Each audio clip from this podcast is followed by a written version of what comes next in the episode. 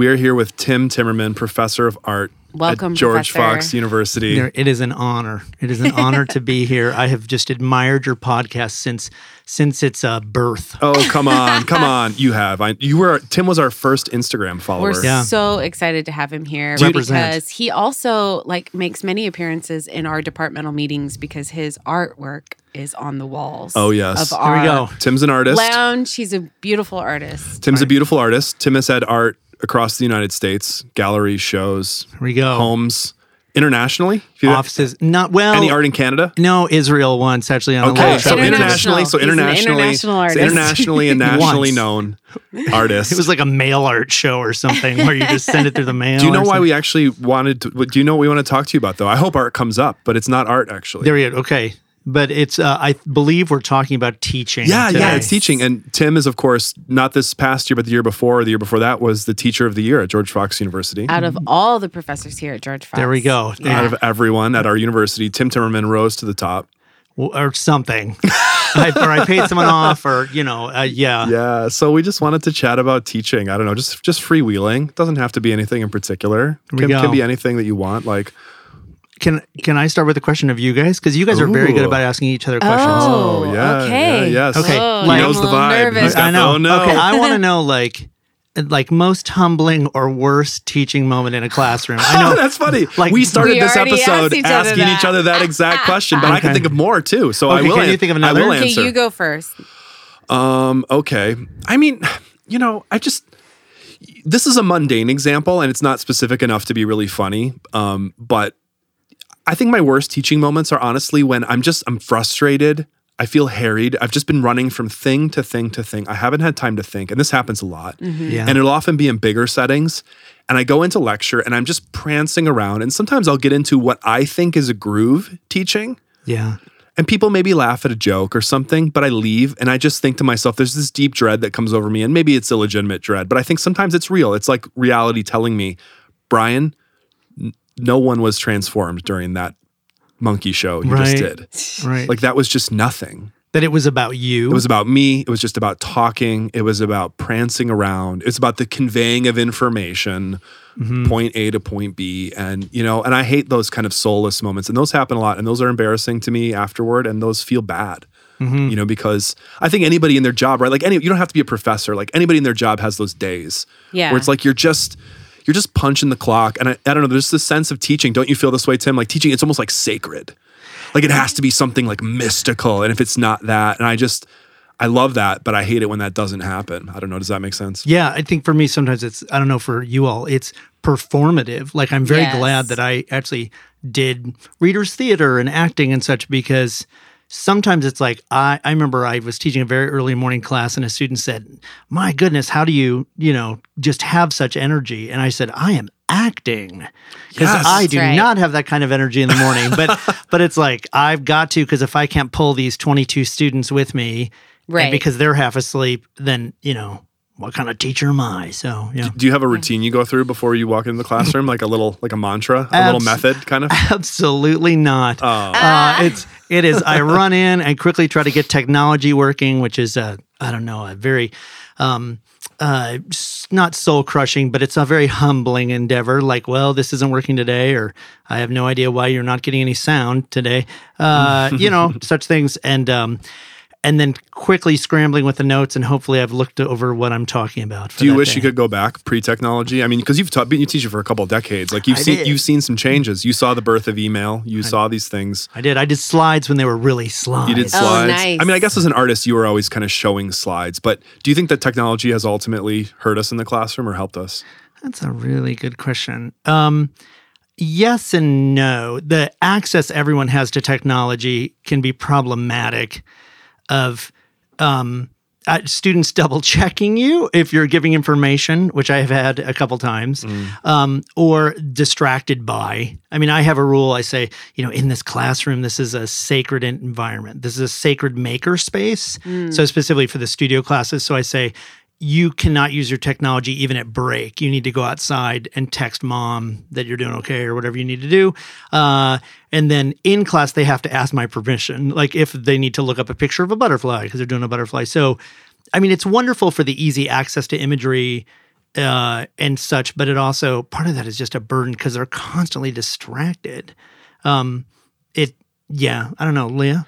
Well, I have a question for you. It's sort of a follow up question to that to the idea of like you know how you manage technology, which is how okay, so how you manage a an ideal teaching aesthetic because you are an artist. So uh, by that I mean, so um, I've noticed that like I try to because I'm selling like I'm I'm I'm selling like the history of ideas and why you should think this is important, Right, you know, to students, which is like not typically something that they come into my classroom really wanting to know about. Right. So I do my I like that Brian used the word prancing because I do my little song and dance. I'm up there like ta-da. Doesn't it feel like that? Oh, totally. I used the metaphor of a um a ringmaster, you know, in a circus. Yes. Um, but one of the things, like sometimes that goes well. Like sometimes I'm able to, you know, explain like this is what the early modern period was like. But then sometimes my own like visuals get in the way of, you know, like explain like when I was um expecting my first son, like I taught all the way up until like the end. And my stu- it was so distracting to my students, like just my very presence, because I'm like like walking all weird and everything. Anyway, so I was thinking like, how do you develop like as an artist? Do you think about that, like developing a teaching aesthetic? Like maybe it's what you show, maybe it's like how you are in your own person, like the the like setup of the classroom. I'm curious about that. Sure. Um, a couple things come to mind. One is uh, I can be kind of playful, specifically in a studio class, and because I have conceptual issues, I'm trying to get them to wrestle with. Be it we're taking these concepts of African art and poetry and mushing this into learning something about casting glass or oh, something. wow. So, so there's a technical aspect, conceptual, but on top of that, I'm often demoing. So one thing I'll often do in a demo, if they're not paying attention, is I'll start doing voices in order to, and so I'll demo in a whole accent or whatever, and just because they totally are watching. What me do students like? What what accent do they tend to enjoy Well, you a know, lot? uh, oh golly, I, I didn't you like mean do to- like a I- British? I didn't mean to go here, but a recent one has been Irish. Oh my god Because I went, I went to Ireland for a residency for like you know th- Residency. for three weeks, and they're really good people. And even I told them at the time, I'm starting to talk like you. So Right. this, or you know, I have an old woman I do, or whatever. It just kind of um, gets the classroom relaxed, turns them a bit to pay attention, focus, Mm-hmm. laugh, have a good time. A, a thought that came to mind and something you said earlier. Um, one, when you were saying your pregnancy, Yeah, yeah. I totally lost my voice for about two weeks. And, Oh. and but but still could teach. I just couldn't speak. So I would put up a word document and type everything out to the students. And it was odd. It freaked them out. Like, cause Wow. they were like, this is the weirdest thing. And I'm typing, why is why is this weird to you? Yeah. Like I'm still here. I'm just answering. Did you have your like questions. the computer voice saying the words like Oh yeah, that'd "Hello, thank you everyone for coming Like here"? Hal. there we go. My teacher's Hal. Yeah. Ah, there we go. I've had that happen as well, though. Mm. I've lost my voice, and people were very freaked out just hearing my voice not coming out of my mouth like Yeah. my voice. like it usually does. Yeah. If Yeah. you make these weird things, because I think the students get some sort of like you become this icon in their minds, Mm-hmm. especially the ones who like become they take more than one class from you, Right. and so Right. then when you change one thing, they're just like, Ugh, what do you what, what, do are you, you doing? This is different. yeah. what do you think, Tim, about this idea of the teacher at any level as being a kind of like a screen onto which people project things? We were talking about that earlier. Yeah, and have just the, students done the that to ways you? that that plays out. You know, the way that students, you know, they'll see like their best qualities in you, and then suddenly it's like you're perfect, or they'll see like things they hate, and they're you know like d- does that Like happen when to they're you? seniors. Yeah. Sure. Or, or um or they see dad or whomever. Oh, mom. right. Yeah, yeah. Yeah. I mean, I think uh I try to um, pull the legs out underneath that pretty quickly in terms of I'm pretty honest about me uh, so that they get me, I tr- uh, not necessarily what they think I am. Um, because I teach a majority of at least half, if not more, of my classes are art practice classes. So we're creating, we're making. There's a lot of interaction. It isn't me up front in kind of a more of a performative or um, aspect, but uh, yeah, those are my thoughts on that. No, that's great. I'm just thinking how, you know, because a lot of what I end up doing, and I think you do this as well, Brian, is is the more traditional lecture, just because you have like a certain amount of time to get a certain Right. amount of information.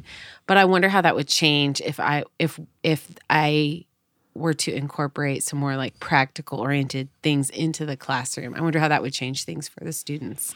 Right. Well, I, and I realize even as you say that, Leah, how much I in my in my lecture mode, which I probably don't do as much lecturing as people think I do, but I, I do in certain settings. I do. Well, you uh, kind of have to if you're doing a survey. yeah, course. absolutely. Right. And I think I become very comfortable with this idea that I'll put out like this image of myself and I just let people deal with that, you know, Sure. and then it doesn't Sure. have to be really me. I don't know. It sounds terrible like I'm lying or something when I teach, and I don't feel like that, but almost like more like the acting thing, like you say, like Yeah. you're trying to keep people engaged, Right. but there's a distance then that that's put, especially when you have a big crowd. Right. What frustrated me, I remember in, in my when I taught art history all the time. Art history, I always got the highest ranks of any of my classes in terms of hmm. ratings, right? Mm-hmm. Oh. But honestly, Oh. it was the least participatory on the student part Interesting. Because it was me up there, Right. you know, showing slides, talking about art, getting them passionate about, you know, the Romanesque era or you know whichever era of art we're on or artist. And um, I actually was a little frustrated with that because I felt like it was relying on my acting ability or my ability to kind of work a crowd rather than, are you really learning? Like, Right. I hope you are. That's what I was saying before when you asked about a bad experience. I was trying to say an experience like that where you feel like I know I'm doing this thing and it happens, but what's really happening here? Yeah. Yeah. You know, and I think that that's anyway. Yeah, I was thinking. I had another art historian come in when I early started teaching when we were when we were talking about bad experiences. Who, um, who I didn't realize I'd been pronouncing all these names wrong. So Titian, which is a Renaissance artist, I was calling Titan, and I forgot all the other artists I was mispronouncing. Yeah. Jo- But he's like, was Giacometti You're or right, something. right. Uh, and so he's Those are hard like, names, actually. Veronese, you know, or whatever. Yeah, yeah, yeah. Veronese. Uh, and so he made all these corrections. And also he pointed out, I say um all the time. And I realize I've already said my word lately. I'm noticing I say, which is right all the time. Oh. Um, so I actually watched back that faculty lecture and I went, oh man, I said right like 20 times. Oh, the, le- right. the lecture you gave to receive the Teacher of Right. the Year Teacher of the award. Year, Yes, yeah. there's a The lecture that comes with that. Which is the most terrifying act I feel like I've ever Really? done. Really? Oh, yes. Why? It's terrible. Well, You looked super comfortable. Well, because you have all your colleagues that you respect and care about and feel are just as good, if not much better teachers than you sitting behind you. And you're, then you're in front of all these students. You're Oh. in the goofy, like Harry Potter robe or costume we wear as, you know, Wearing your teaching do it in graduation our gown. regalia, yeah, your yeah. regalia. So we're in our little regalia. And um, It's a very formal event. Picture It like a room packed with like a 1,500 people Yeah. and a faculty in their regalia sitting on stage behind the speaker. and we're all Right. watching right. Tim. And they're all right there. And luckily, a very good team of friends were sitting right in the front. But I told him, I talked to uh, Robin, our president, going up. I'm like, how do you do this, Robin? Because he does it all the time and is very kind of nonplussed as he talks about whatever, Yeah. right? And I had to coach myself. i I'm usually pretty good because I've spoken in chapel before, I've spoken to groups, but I sat in front of everybody and I'm like, I, oh my gosh, I'm terrified. And the like, I don't know, adult self, another part of me just was like, Timmerman, you wanted this. be, be honest. You wanted you this. wanted I love this. that pep Like, talk. be Yeah. honest, stop being a baby Yeah. and get up there and do what you're supposed to be doing. Like, shut up. And so I'm like, okay, let's do this. So, So, Oh uh, you, so, so you went up and you did it. Well, Yeah. you know, hearing how terrifying that is, feels it's lucky for some of us that we'll never we'll never be teacher of the year and we'll never know have to do You that. you I'll don't speak know for that. You don't myself. know Um, where do you just out of left field, another Yeah. teaching question. no good. Uh, if you were to consider on a spectrum like two sides, like on the one side, teaching is about nurturing. It's about people feeling like they belong. Mm-hmm. And then on the other side, teaching is about disturbing people, wrecking people, t- kicking their legs out. Where do you think where do you think your own teaching style kind of falls or how do you negotiate those things? I I think I'm a little disarming for students. Like I've had students say to me, "I can't believe I got a C in this class. You're so nice." oh. Or I can't believe I Oh. failed this class. Like you're nice. And I'm like, "Look, I like you as a person. You did terrible work." And so That is so funny. So that- you're the both. Well, and yeah, and so I um oh gosh, I remember the student coming up to me showing me a piece of work and she's like, "What do you think?" And I said, "Well," and I started talking about things and um, I said, "Look, your colors are ugly. Like this this turquoise color does not go with mustard. It's like I still remember the color, and I'm like, this is terrible." So then that student left, and then another student came back, and they said, "That student's crying in the room Oh next my door." gosh. And I'm like, oh, I didn't mean to make the student cry. But I think I have a tendency to be very um, frank with students, but also am uh, lighthearted or whatever when I talk to them. But um, I'm thinking of another student I made cry when I said their artwork was cliche because they kept using like either a heart or a coffee cup, and I'm Oh. like, look, this is super cliche. I wonder, you, I understand you want to use this, but you've used this before, and so I don't I don't want to sell them short. So I tend to be really frank, but also I'm very friendly. Or I was thinking about I had um uh, I've had this several times. I haven't had this happen in years, but I've had students come to me and like argue with me over a piece. Like, look, you know, this is this is a B or this is an A. Why did you do this? And I'm like, look, this is not this is not A quality work. And they're like, you gave me. I'm like, no, you gave me you work. earned. Right. Yeah. You gave me work that's a C. It did not meet these tenets of the assignment or whatever. Mm-hmm. And then they argue with me and that no, it's really a B or an E, really an A. And then as they leave the room, they throw the piece away. it is I've had that happen several times. Really? Yes. And I'm Wow. like, look, you knew it was a C or you knew it was a D. You know, that's not good work. You threw that thing away. You weren't like, I'm gonna share, I'm gonna put this on my wall. Like, no. So all that to say, I think I um I think I disarm them a bit. Now, who knows? Students could be listening right now and go, "That is not true."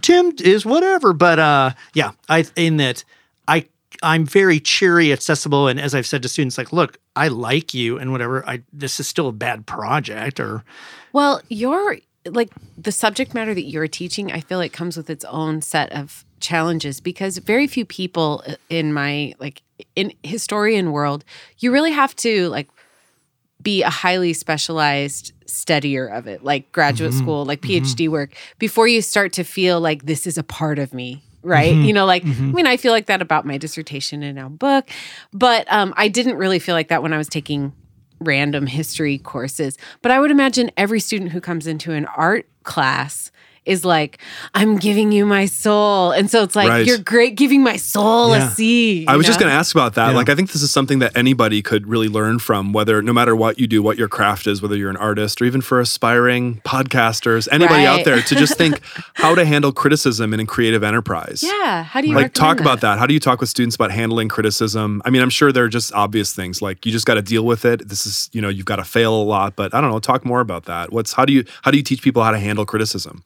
I think part of it is you have to start the whole making art idea or creating a podcast or singing a song or putting out a television show, right?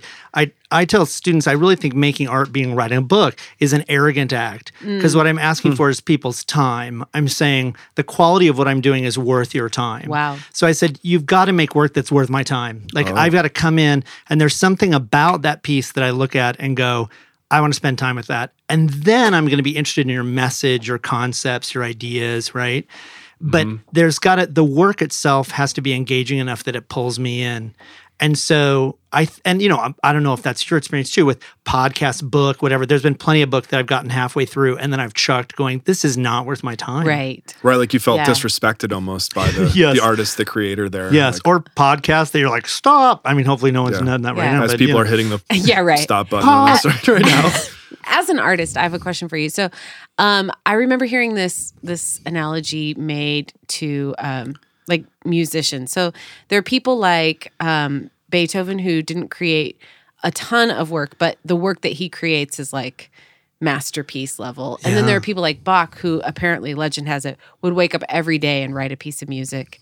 God Um, bless him. and both of them are like masters of their craft yeah. um but they have different styles of working how would you rate your i mean like where would you put yourself as an artist are you like the everyday do stuff are you the wait till i'm inspired Yeah, I think um, I'm thinking of like uh, Melissa Gilbert's book, Big Magic, right? I don't know if either of you guys have No. poked No, around that book. Really it. wonderful book. But the idea of you've got to keep taking care of the muse is some of her kind of her thinking. And also it ties into like Madeleine L'Engle's Walking on Water, a variety of those Oh, books. interesting. Like I think you need to kind of keep showing up in the studio. Like even you guys felt the same with your podcast where Sure, like sure. keep showing up or keep writing. You have to keep showing up and then the muse starts taking over ideas. Like I've had plenty of ideas I want to say I haven't tended to that then have just disappeared because I didn't take care of them or do them. Um, so to whatever degree I can. And as both you guys know, as educators, I mean, we have seasons that we can really work, like summer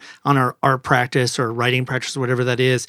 And then seasons where really we just need to tend to these, you know, 20 year olds we've been given to take care of Right. um, or, or you know, or children or whatever at the time, right? So um, for me, I have to keep drawing. I have to keep working. So one thing I did actually, I came in at Fox as the department chair in what was then the art department, and I told myself.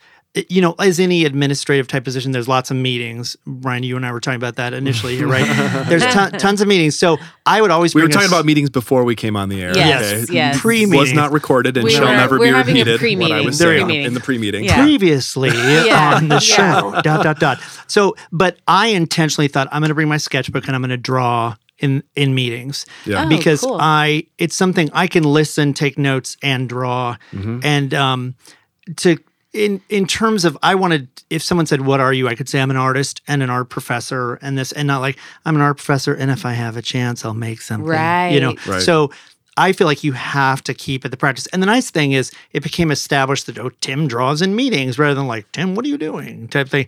So kind of keeping at it so that then when I got in the studio and could get messy or get in the shop and get messy I uh, those ideas were already, already cooking around. It even motivated me to work smaller and uh, even traveling. Oh, interesting. Traveling with students, I've done very small pieces where I gave myself an assignment. Like every day, I'm making a piece of art just to keep at the craft because you you have to work with what you've got. Like um, what artist? I want to say it was um, an artist down in L.A. Um, uh, anyway, I'm not going to remember the name, but um, he uh, was making these really small works at a time. And then people finally asked him, Why are you working so small? And he's like, I just have my kitchen table to work on.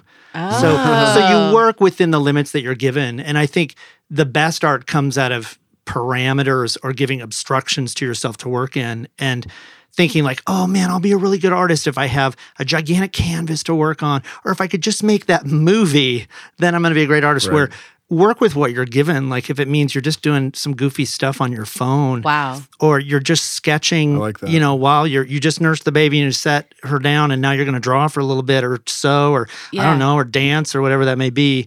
Work within the limitations you are, and and that will keep growing your practice on what you do, and Mm-hmm. actually may make better work as those little interesting things than you ever would have doing like a gigantic Picasso Guernica or something. You know, That's really encouraging. I love that. I I can't think of anything better to to close off this Yeah, conversation let's just with. let's just let's just die happy. Work There we- with what and you that got. moment right there. right, everybody, every both of you. I want you to go. I want you to get to work. I want you to work on some assemblage. Yep, yep. Leah, what do you do artistically? Uh, Talk to me. little. Come on. I seriously, I don't. Some You gotta do something. no, oh, Some I've started like five scrapbooks that I've totally. Ditched. There you go. Some interpretive dancing. Um, no, you know, I used to sing. Did you? Yeah, years ago. Okay. Yeah. Okay. Okay. well, All right. back to it. I'll do it. even just put on like who would you put on and I- sing along to or something? Well, I sing my song, or I sing my son a lullaby, and I Mm. Billy Joel. Yeah, it's great. But that's it. oh, that's all a, I that's got. an even better place to close right there.